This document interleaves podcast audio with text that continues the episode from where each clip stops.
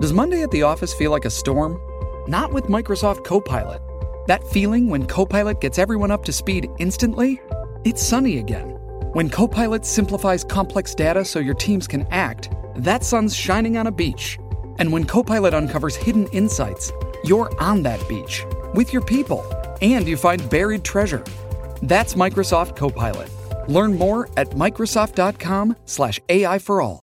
You're listening to an Airwave Media Podcast.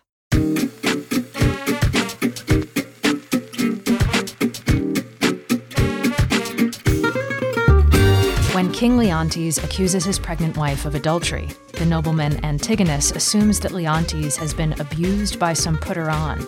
In other words, some Iago like villain has been putting malevolent ideas into his head. In fact, Leontes is the father of his own misconceptions, just as he is the father of his wife's children. But unlike his children, his ideas might be said to have no mother. They lack corroboration, which is to say, collaboration with a source outside himself. How then do we account for the seemingly spontaneous generation of his thoughts? How can false apprehensions arise out of nothing?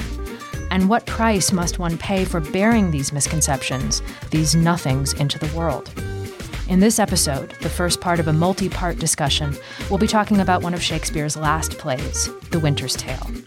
This is Erin Alonic. This is Wes Alwan. And you're listening to Subtext.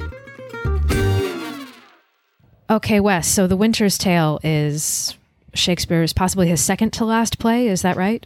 Or th- third to last? To I was last? looking at a chronology. So it's after Cymbeline, supposedly, and before the Tempest, Henry VIII and two noble kinsmen. So Okay. 1610 or 1611. Is that right?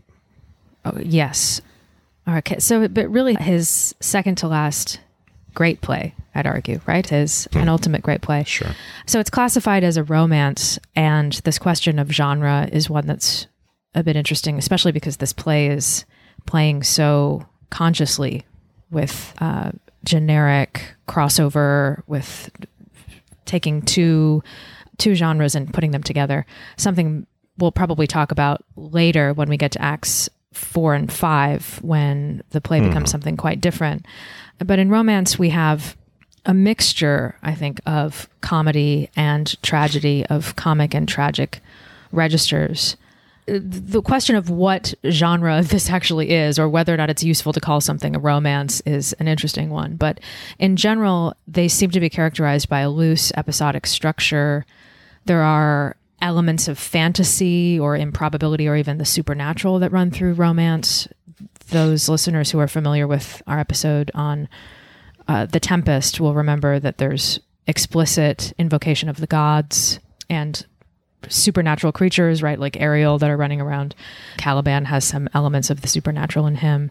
And there's this sort of halfway between the comic and tragic that occurs. So, tragedy, which is never quite fully tragic and with a sort of generous smattering of comic relief, even within the tragedy, which we can argue, I suppose, in these first three acts, if there are comic moments. I think there are quite a few of them. So there are things that are irrevocable. Time passes, people do die. But then the comedy also works itself out of the ingredients that are already in place within the tragedy. So the action is transposed in this particular play from one generation to the next. And the movement from tragedy to comedy, I think, has a lot to do with this uh, displacement by way of the generation. So there's a regeneration into comedy, just as there's a regeneration with these younger people now coming of age and becoming interested in marriage and starting their own lives, their own history together. So there's that's something about I suppose about romance in general, but also this play in particular and the way that it blends these episodes, as I said, of fantasy, of the supernatural, also of both comedy and tragedy wedded together or interspersed with each other. Yeah, I really like the way you put that when you say transposition of the action into the next generation. So it starts out on the trajectory of the tragic, and maybe there's some tragic element like the death of Mamillius or And the Tempest, it looks like it's going to be, it looks like Prospero is going to be getting, merely getting revenge. But then we get in the end a comedy in which some young people are I want to say cobbled together in a relationship. Hmm. they, you get the re- redemption in the union of the younger generation, which undoes a rift in the older generation. And I hadn't thought about it in, in the in terms of the phrase that the way you had put it exactly this transmission to the into the next generation. Well, there's something too I think about, uh, and this is another element of romance that which I should have mentioned earlier, which is this travel element right? Uh, the Tempest has this as well, even though most of the mm. most of the action is just located in one place. There's this idea of this huge map over which these events are taking place. So there's huge spaces traversed. It's very peripatetic, right? We have Sicilia and Bohemia having a sea coast, so there's something fantastical inherent in that kind of imaginary space. But this transposition, I think, between one generation to the next is repeated in this idea of these two spaces that you're that we're toggling back and forth between which represent they'll represent a change in the genre of the play. When we go from Sicilia which is sort of dour and extremely regal and courtly and regimented and we go to Bohemia which is a place occupied by shepherds and clowns and and all of these fun people. And it's much more pastoral and it has these fantastical elements to it in a way that Sicilia doesn't. And so this kind of transposition into a different environment a different frame of mind I think is also repeated in this generational this regeneration right in which we have a relationship which has failed the relationship between leontes and hermione literally renewing itself in this new place mm-hmm. with this next group of young people. Yeah, it has a desert, it has a seacoast. Has bears. Which Ben Jonson really criticized him for that. And of course, yes, the pursued by bear, famous criticism. What is the bear for? I read that it may have been just that they happen to have a bear available and available, mm-hmm. and so Shakespeare put that in the play. And I thought it really misses the point to criticize something like that because this is really first and foremost about entertainment. It's sublime entertainment, but if you have a bear, you're going to use the bear. I mean, that's uh, the, the, governing that's principle of, of the art at that point. But he's taking these fantastic elements from Robert Greene's Pandosto. So although he reverses, is that how you pronounce it? Yeah, so, Pandosto. mm-hmm. Pandosto. Robert Greene, by the way, the guy who had accused Shakespeare of plagiarism, apparently said, referred to Shakespeare as that upstart crow, beautified in our feathers, which is taken, it doesn't mention Shakespeare by name, but it's taken to be a, a reference to Shakespeare. And here Shakespeare is essentially adapting a story by Robert Greene. So, including Bohemia, which is basically part of the Czech Republic, doesn't have a desert, obviously is not, doesn't have a coast. And yet in this fantasy, it, it does. And not only that, it looks like the English countryside really mm-hmm. is what the, this second setting for the play seems to be. I take the bear more than anything to be a pun maybe I'm being a little silly in that way, but right, but there's so much emphasis in these first three acts on obviously on the pregnancy of Hermione and on people having these misconceptions or these conceptions, people bearing ideas.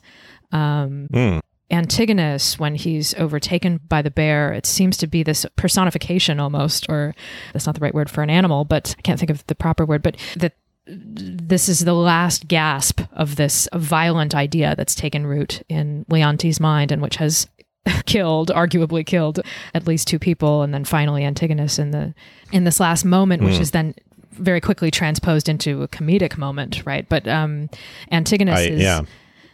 is the the last person it seems who's who believes Leontes' story one of the mm-hmm. one of the things maybe that marks Antigonus for death is the fact that he does believe it still. Right, Camillo gets away in order to avoid killing off Polixenes, but Antigonus leaves with the baby on this evil errand he, that he's agreed to do for Leontes before he can hear from the oracle that it's all bunk, that Leontes' mm. suspicions of Hermione are garbage. And and so in, in doing this this evil deed of, of leaving Perdita to die by exposure. He he's just following orders, of course, right? But he gets he gets his comeuppance in the form of a bear, uh, kind of a born idea that swallows him up. Maybe I'm a what idea? A born idea, an idea born out that he's carried this idea, um, mm. at, personified by by Perdita across the oceans that that seem to separate Sicily and Bohemia, and and then when she's deposited born again into this new place, he's then eaten by the bear, the last vestiges of this idea. That's great. It, in a way, it, again, I hadn't thought of it this way. I mean, I certainly appreciated the comedy of the moment. and I, I think it's already comical him running out with a bear running after him, even before the son of the shepherd, the clown, uh, cracks some funny makes some funny remarks about it. But you're making me think of this as this is a uh, an, an, interesting segue from the tragic to the comic. It's almost a decomposition of the tragic. Here's a terrible, violent act that actually is played for laughs. So I like that. I like that a lot. Shall we start into Act One? Yeah, let's rewind and see how we get to Bohemia so, in the first place. yeah. So I, I in a, in a way, this play is about obviously about jealousy, and there's a great psychology, I think, to the first act and to the transition, the quick transition in the mind of Leontes uh, into the mental state of jealousy. Although that that itself has also been criticized, but I think it's done expertly. And and part of the what I think is so expert about it is that the play uh, actually grounds itself in a reflection of, of about the concept of gratitude mm-hmm. and hospitality.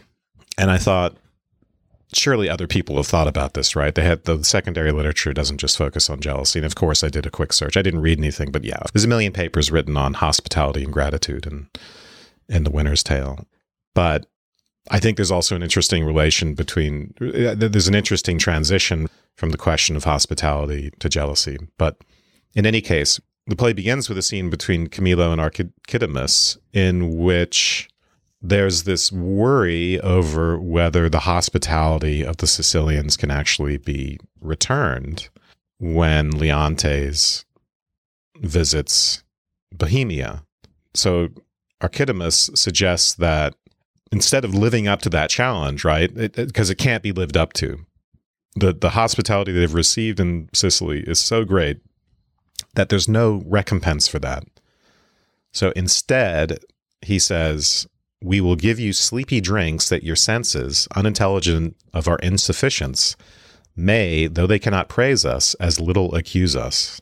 And then the the, the first scene sets up some other stuff, including the, the idea that Polixenes and Leontes have this unalterable affection between them, and that Mamillius is a quote unquote gentleman of great promise that everyone wants to see become a man. So, but I was taken by this early emphasis on the concept of hospitality, um, which also is the is how things play out in the beginning of the of the second scene. I don't know what you made of that.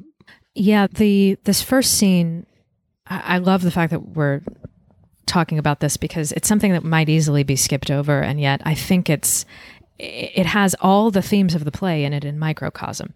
So mm. we have all these things that you're describing. This question of hospitality.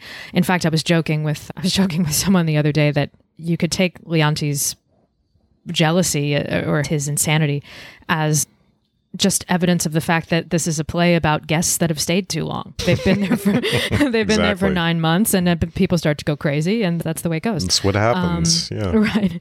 But we have, especially when you're leaving right at the nine month mark, it's very suspicious. Well, there's a lot of correlation equals causation here. I mean, oh yeah, we can immediately see. I'm that, not so sure they didn't actually get together.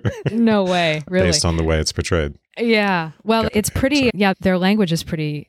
Polixenes and Hermione are speaking almost Mhm. exclusively in sexual metaphors with each Mhm. other. Mhm. But but prior to that, yeah. So we have Archidamus as as representative of Bohemia and Camillo as representative of Sicilia.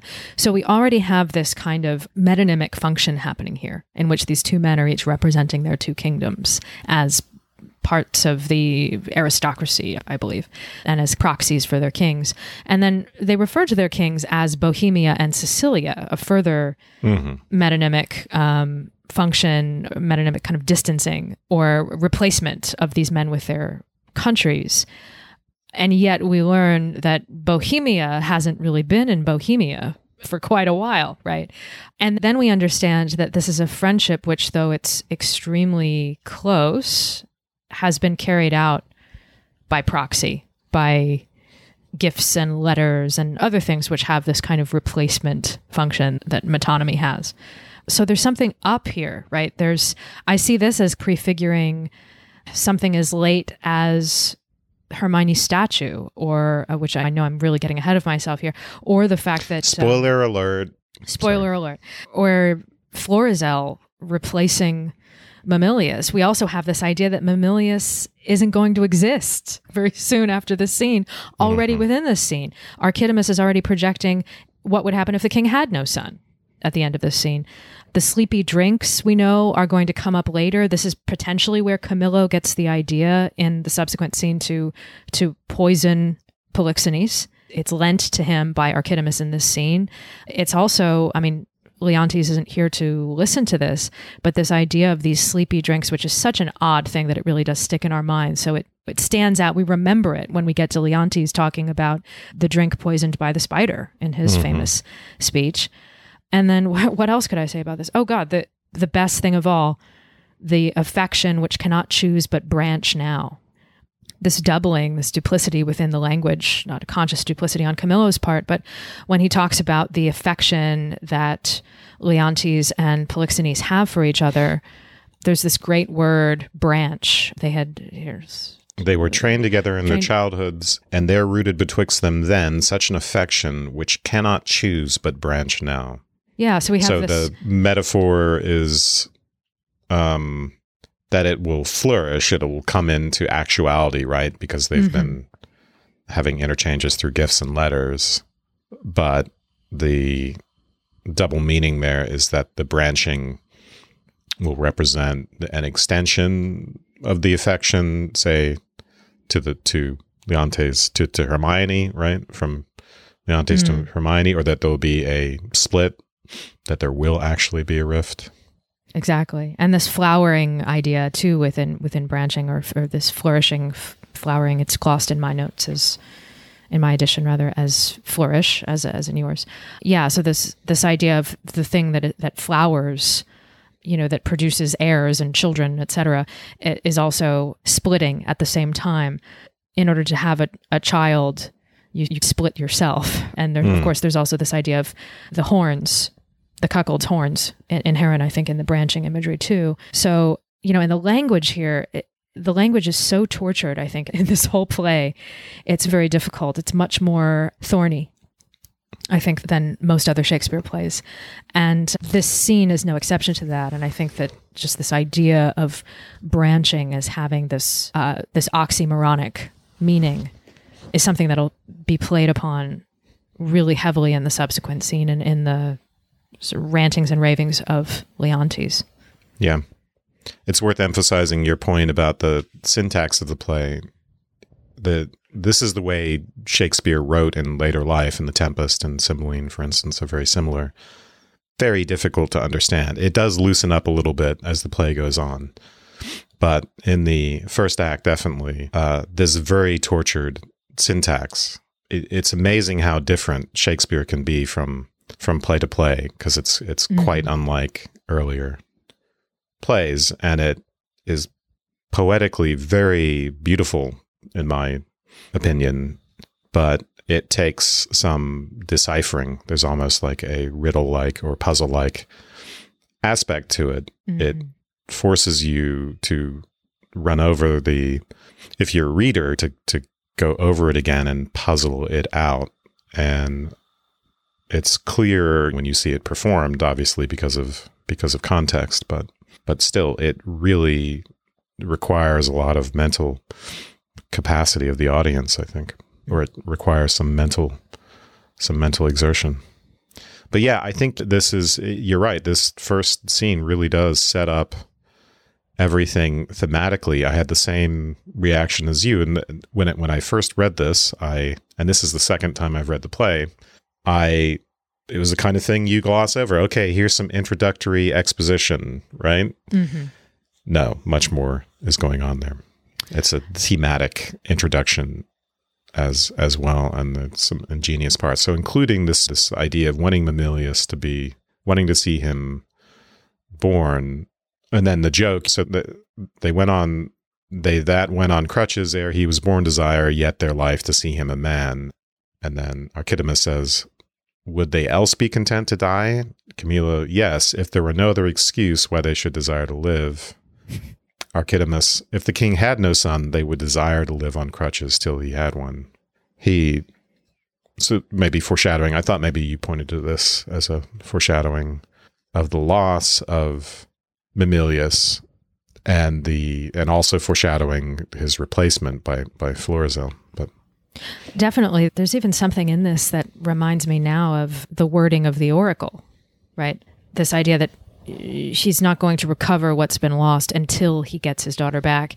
This is a sort of twisting of that or a parody of that. Like, this is, you know, oh, if the king were to have lost a son, then they would want to keep living until he got one back. you know, there's a, mm-hmm. a, similarity to that oracular speech. Mm-hmm. Just as this scene, I think, mirrors that is their name Cleomenes? Cleomenes and Dion are another two, another pair of men who have a similar expository role uh, mm-hmm. in, in, a couple of in the bear, the bearers of the of the oracle. Right, right, and and so it would make sense that this scene would mirror that one. Another scene which we think is something that you you can pass over, but which has some interesting resonances and and sets up some themes which are really important. So it would make sense that the oracular language that those two, Cleomenes and Dion, are bearing in that scene um, would be prefigured by by this one. Um, mm-hmm. But let's get into. I mean, right right from the start, as soon as in Act One, Scene Two, when all the major players come in and Polixenes starts talking, he just becomes. Yeah, I think it's worth right reading away. that that yeah. first speech if you want to read it. Sure, this is Polixenes right at Act One, Scene Two, Line One. Nine changes of the watery star hath been the shepherd's note since we have left our throne without a burden. Time as long again would be filled up, my brother, with our thanks, and yet we should for perpetuity go hence in debt. And therefore, like a cipher, yet standing in rich place, I multiply with one we thank you many thousands more that go before it. So Okay, so this is wonderful. yeah, it's awesome. Wonderful speech and you know you know among the the deciphering i had to do was looking up the word cipher and trying to figure out what what does this mean? And it sounds like from my to my understanding and correct me if i'm wrong what he's saying with this cipher speech is that a, a cipher is like a zero being added to a number to multiply it right? So 10 becomes 100 becomes a 1000 the ciphers are the zeros Hmm. This is an idea that comes up in Shakespeare a, a, a few times. He likes this idea of a nothing that is creating a something or multiplying a something. And in this case, it's used to highlight the fact that there's this interesting asymmetry between hospitality and gratitude, where hospitality is a it's a it's concrete, it's physical, right? You're providing people with food and shelter, sustenance. And what is gratitude in return? How are you repaying that debt? You repay it to some extent with your company, you repay it to some extent with your gratitude, but these are ineffable things and they are in general mental or social phenomenon. It's not like giving someone food. And so that is the asymmetry with which Polixenes begins the play, saying that though standing in rich place, which I think so you can read that in two ways. He's standing in this place in which he's received all this hospitality, but also the zero, the cipher, and its place in the number, um, in some sense, is standing in a rich place. But all he can do is keep multiplying these thank yous, like adding zeros onto a number, and it's meaningless. It will never amount to a repayment of the debt of hospitality. Am I reading that right? I think so. I think that's great. I, I hadn't considered this. I, I, love this distinction you're drawing between the the physicalness of hospitality and the the ineffability of gratitude. I love it. Um, so so what does that mean about this debt between them? How how is this then? How do we square this then? Is this really a debt that is lingering in the mind of Leontes? Is Leontes actually quite, as I think your argument here is suggesting to me, Leontes is then feeling this debt rather keenly and, and feels he's been taken advantage of, maybe in more ways than one. Is that where you think this doubt of uh, this doubt is is originating in the debt of Polixenes? I think maybe at some unconscious level that's true, and you pointed to the fact that guests can overstay their welcome, and if someone hasn't overstayed their welcome at nine months, then I don't know. They must be an extra special guest. I realize this is olden times and they've traveled very far and time works differently back then, but still, I think we will see clues in Leontes' kind of obtuse reactions to what Polixenes is saying. I think he's he's not quite tuned in to the emotional reality of what's unfolding at this point. And I think he may be irritable about the overstaying of a guest, or maybe, eh, but but probably not hmm. consciously.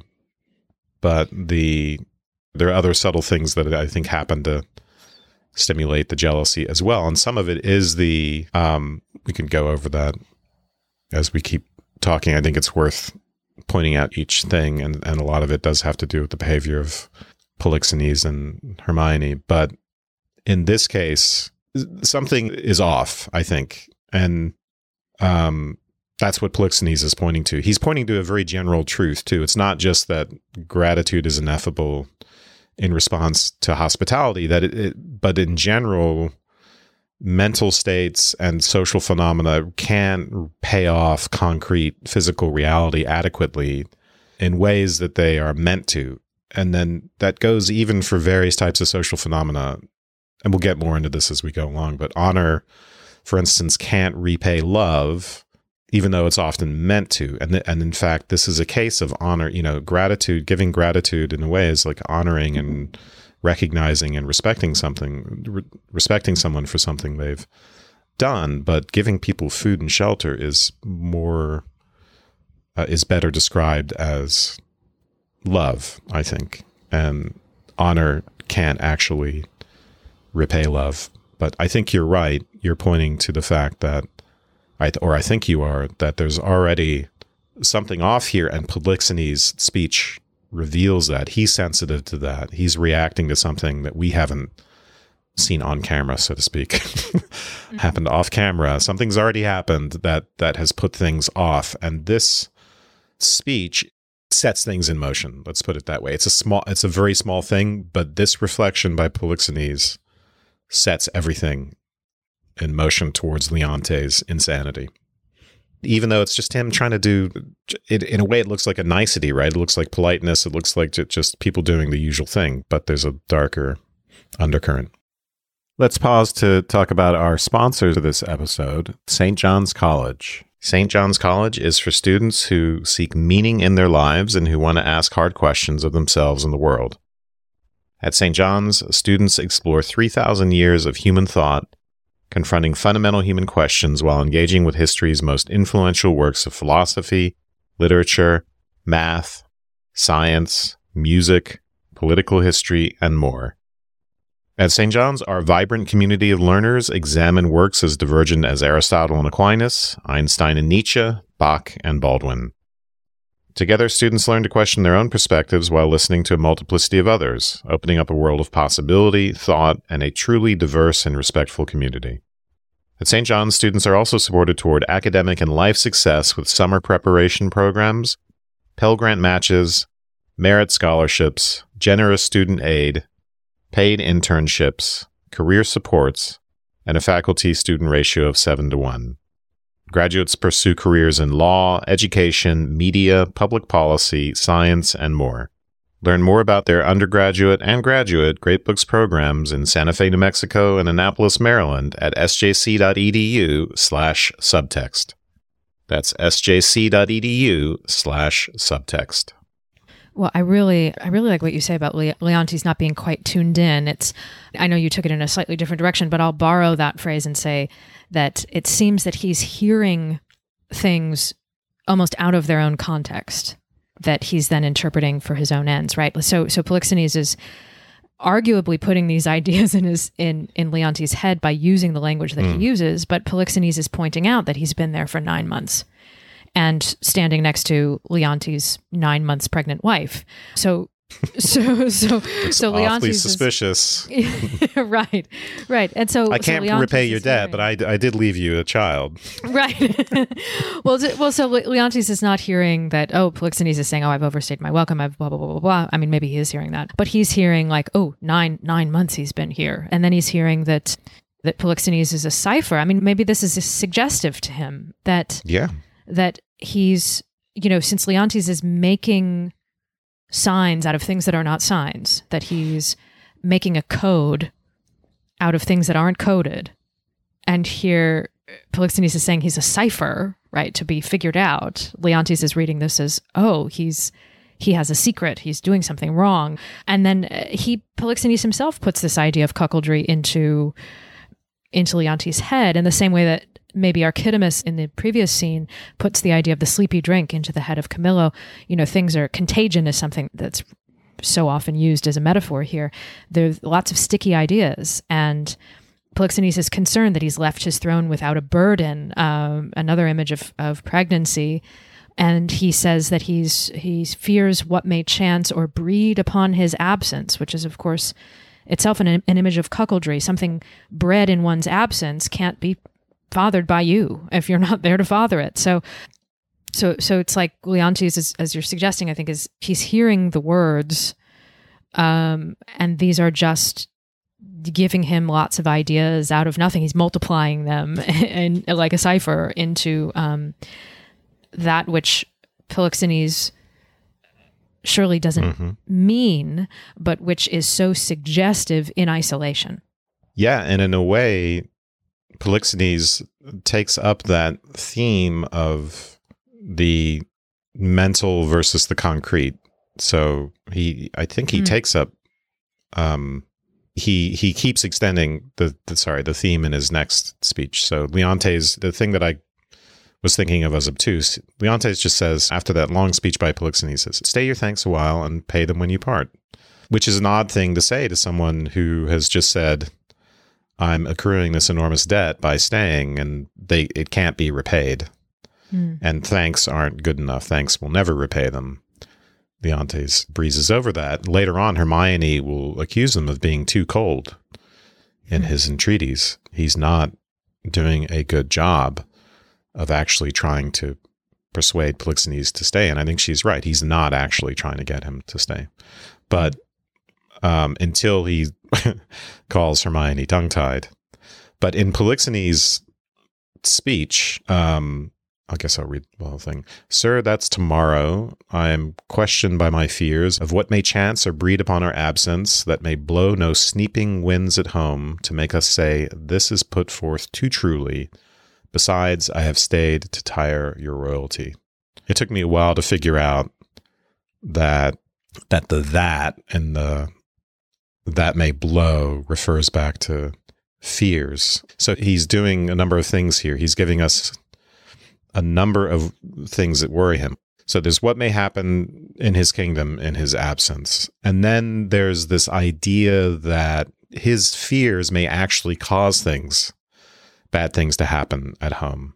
Mm. So Hmm. the fears that may blow no sneaping wind, so cold winds at home and make us say this was put forth too truly, meaning I- hope that by having the thought, it doesn't make it come true. Oh. So you get a little bit of the omnipotence of thought there, a worry about the mind actually having this effect on reality. So in the first speech, we get the idea that mental states can't ever compensate concrete reality. And in the second speech, we get the idea that what if they do? What if they do have an effect? Um, so it- it's a little bit of superstition or what psychoanalysts would call omnipotence of thought. And then and then there's the idea that he's just tiring Polixenes out. He's being a burden, he's being trouble. So those are the three elements that that he's using to excuse himself. I love that. I thought that last line though was his admission of guilt. He's saying, "I've stayed to tire out your wife." So, um, uh, no, Look, I- man, I'm tired of having sex with your wife. Okay? this is this has been nine months of this. um, yeah, th- this this magical thing. I am thinking. not your boy toy. Sorry. I have feelings. Um, I know I'm hot. I know I go around without a shirt on most of the time and I have a six pack, but oh, that's too funny. Um, no, but I yeah this this idea that you're pointing to of, of magical thinking, I did not read that properly. I didn't realize that's what he was implying. And of course, that's the most interesting part of this whole thing to me. And this idea that that in this economy, this gratitude economy, of course, grace is a form of magical thinking, arguably as well, right? Um, the, the the note of grace that will be sounded by Hermione shortly, I think, also figures into this. So I don't want to get ahead of myself, but the the two of them go on a, a little bit after this about about tongues and speech, uh, to the point that that that you pointed to, where Hermione accuses Leontes of being too cold in his entreaties. But we have from Polixenes, there is no tongue that moves, none in the world, so soon as yours could win me. Of course, silence. Silence is always maybe a little scary, and I mean, certainly the the concept of silence can be a little bit scary in a play. um, uh, you know, we need words to fill up the the space, the time, but also, of course, we know that silence is confusing, and it can be as much of a cipher as anything that's explicitly said. And we know from Cordelia, right, that silence can be taken the wrong way. It can be dangerous in, in Shakespeare's mind. So there's this idea of speech, of needing speech to move someone, to convince someone. And I, I'm just immediately put in mind of Lear and of Cordelia needing to convince someone to stay.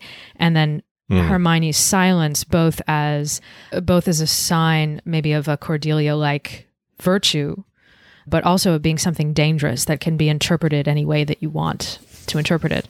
So the, there's the, the demand for speech to yeah. to produce something from within yourself that is itself nothing, right? That's just air. Yeah. Um, yeah, I think that's right. The nothing is always a stand in for consciousness or mental states or what's interior to the person or what goes in it, what is distinguished from concrete physical reality or however you want to put it. And so thanks belong in that. Thanks and gratitude belong in that realm. But you're pointing to something I think that is very important, which is that it seems like Leontes has already become suspicious now at this point when he Hmm. asks his wife if she's if she's tongue tied. So Polixenes has already set this up by saying there is no tongue that moves, none in the world, that basic that could win him. And obviously Leontes is riffing off of that unknowingly in the way we do in speech. And this is what I think is part of what's so psychologically wonderful about this first mm-hmm. act is having that little remark and the use of a word like tongue, which is quite suggestive sexually. Mm-hmm. And Leontes cottoning onto that and somehow joining that to the idea of his wife's silence, which, as you point out, can be taken as something suspicious. But how is he going to try and get rid of his suspicion? He's going to invite her to try to get this guy to stay.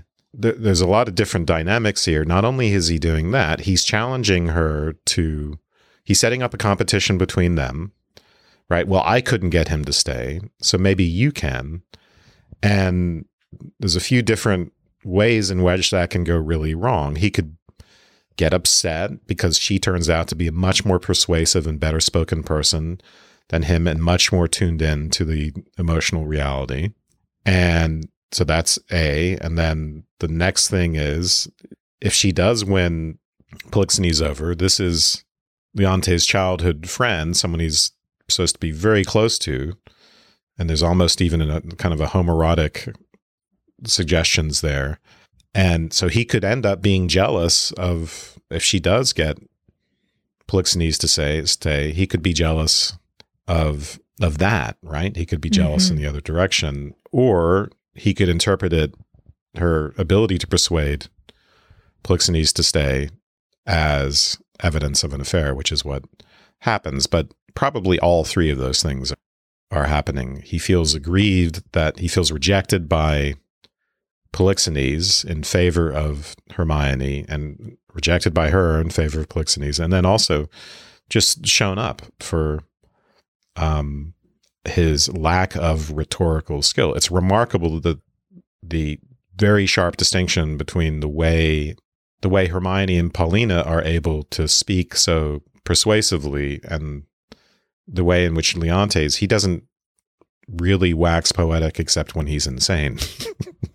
so in That's any right. case, yeah. Hermione even has to ahead. supply she even has to supply his speech. They have this whole what's strange about what Hermione says here is it's a kind of imaginary conversation or she's sort of speaking for him, quoting quoting him in advance of himself. Um, she's she says to Leontes, "You sir charge him too coldly. Tell him you are sure all in Bohemia is well. Uh, say this to him. He's beat from his best ward." You know, she's instructing him, and then she has this whole kind of hypothetical conversation carried out again by proxy. Where she says to tell he longs to see his son were strong, but let him say so then, and let him go. But let him swear so, and he shall not stay. You know, so she has this whole imaginary conversation between the two men, which she carries out. So it's as if she's, yeah, well, as, as if she is harboring their relationship within her. her. Her pregnancy of speech here is almost like the love child of Polixenes and Leontes, for which she is the surrogate. She's having this imaginary exchange between them, in which she also says lots of interesting things about about Yeah, let's go over yeah like the she she has some really interesting how is it she persuades Polixenes to stay? It's fascinating. It's absolutely fascinating the way she does it. She hmm. starts out by teasing Leontes that he's not being pa- passionate enough, right? Charge you charge him too coldly. And then she says to Polixenes, "Well, you're not you're not being honest about why you're not leaving. It's really it if anything it's because you miss your son. It's not because you're worried something bad's going to happen. You just miss your son. It's not fear, it's love. And if that's true, then you I'm going to make you say it.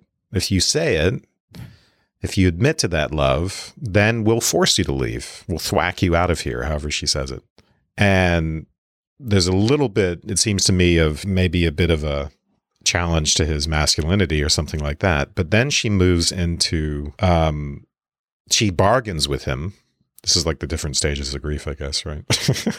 and she moves into the bargaining stage where she says, okay, well, if you just stay an extra month or stay a little, a little longer, I will let Leontes stay. It's almost like a mom, and these are like overnights, right? Pajama Mhm. parties.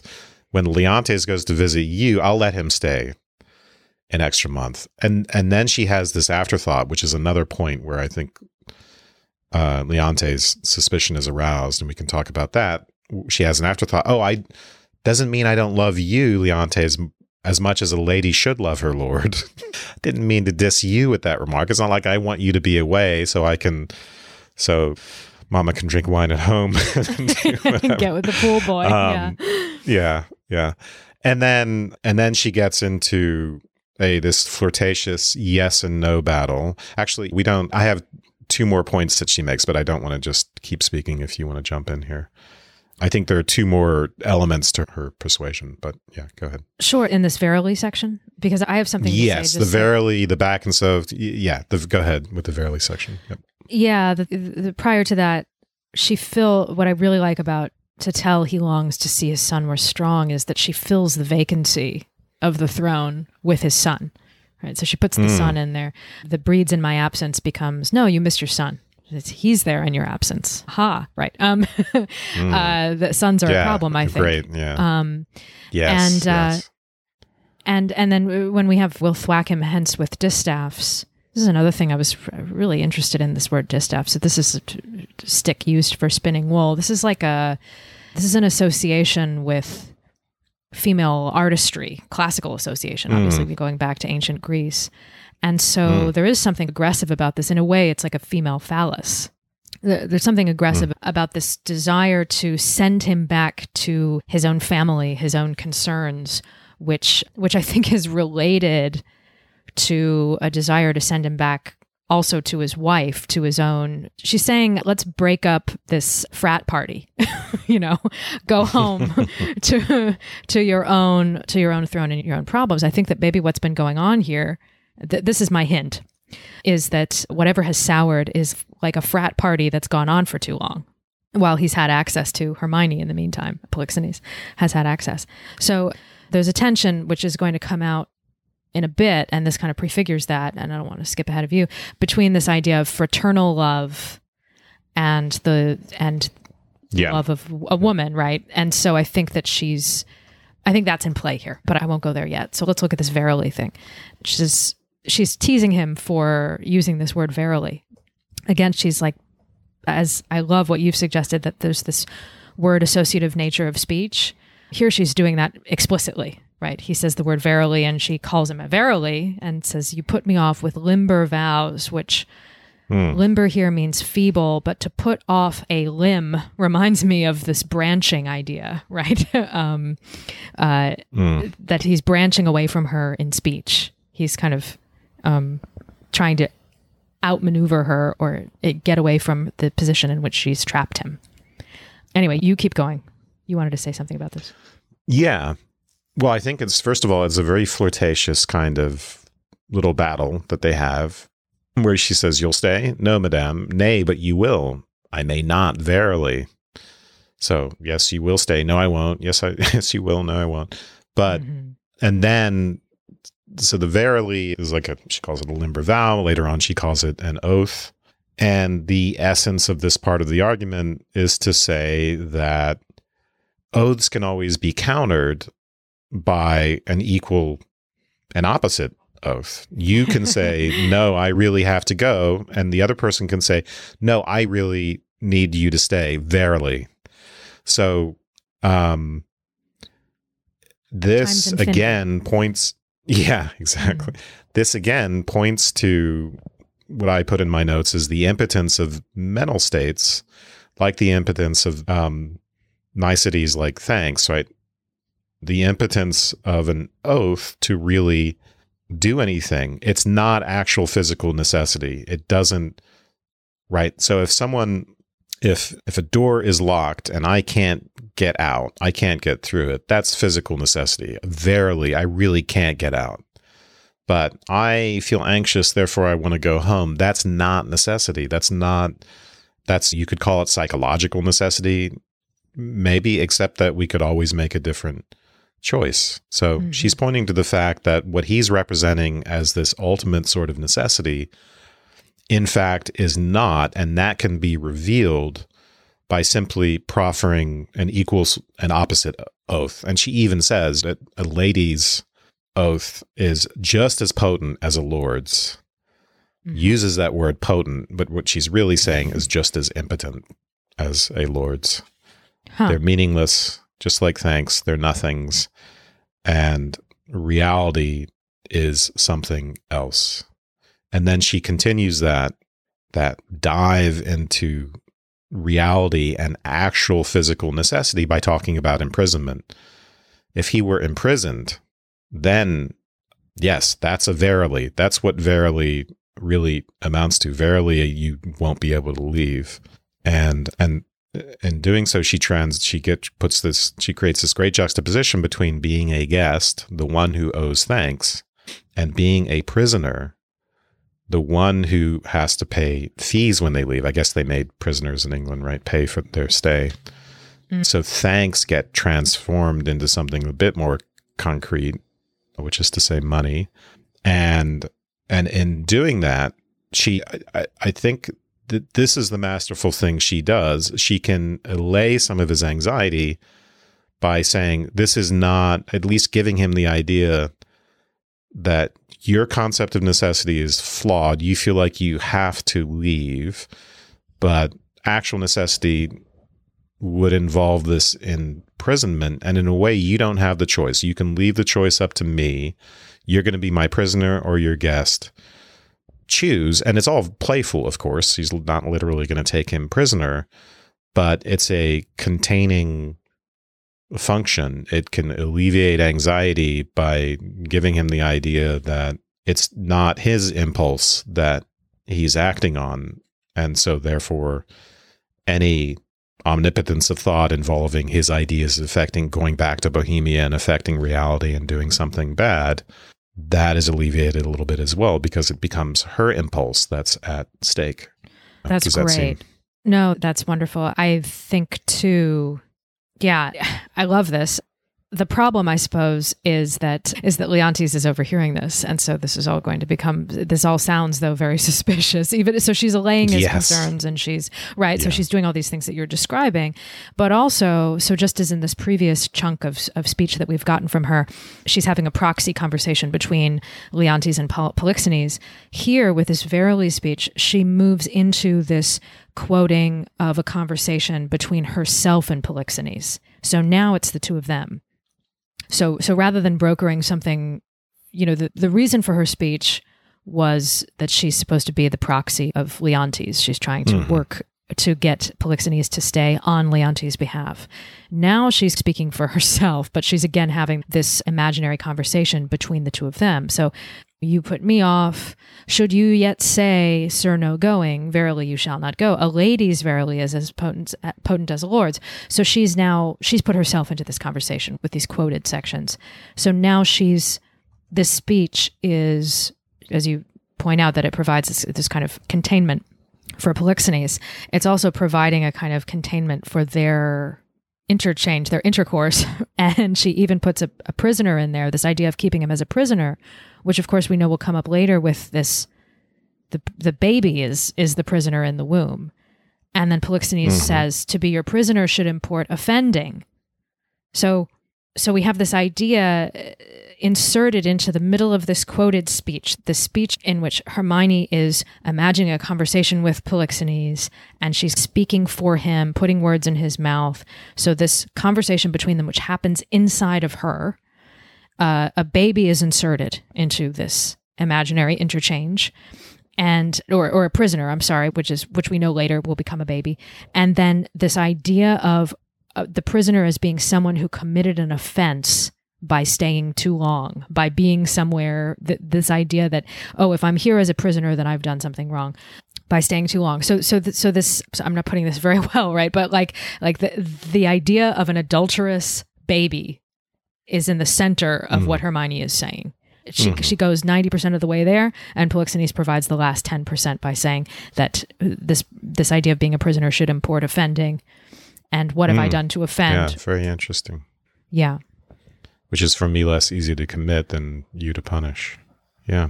So she doesn't want to be Very his good. jailer Yeah. then, but her, but his kind hostess. so Mm-hmm. I'm not forcing you to have sex with me, but you know I'll, I'll treat you well. No, um, yeah, Yeah. So I- yeah, I think that's great. I didn't think of the this parallel between the prisoner and the child imprisoned in the womb, but I think that's right. So let's leave off there for part one. Part two, I think we will just get through Act One, and then get through the rest of the acts in the in subsequent parts. sounds good. Thank you. Thank you. And thank you to everyone who listened to this episode. To get ad-free episodes and episodes of our after show postscript, please subscribe at patreon.com slash subtext. Also, this podcast is part of the Airwave Media Podcast Network. Visit airwavemedia.com to listen and subscribe to other Airwave shows, like Good Job Brain, a podcast that's part quiz show and part offbeat trivia, and Big Picture Science, which engages the public with modern science research through smart and humorous storytelling. That's airwavemedia.com.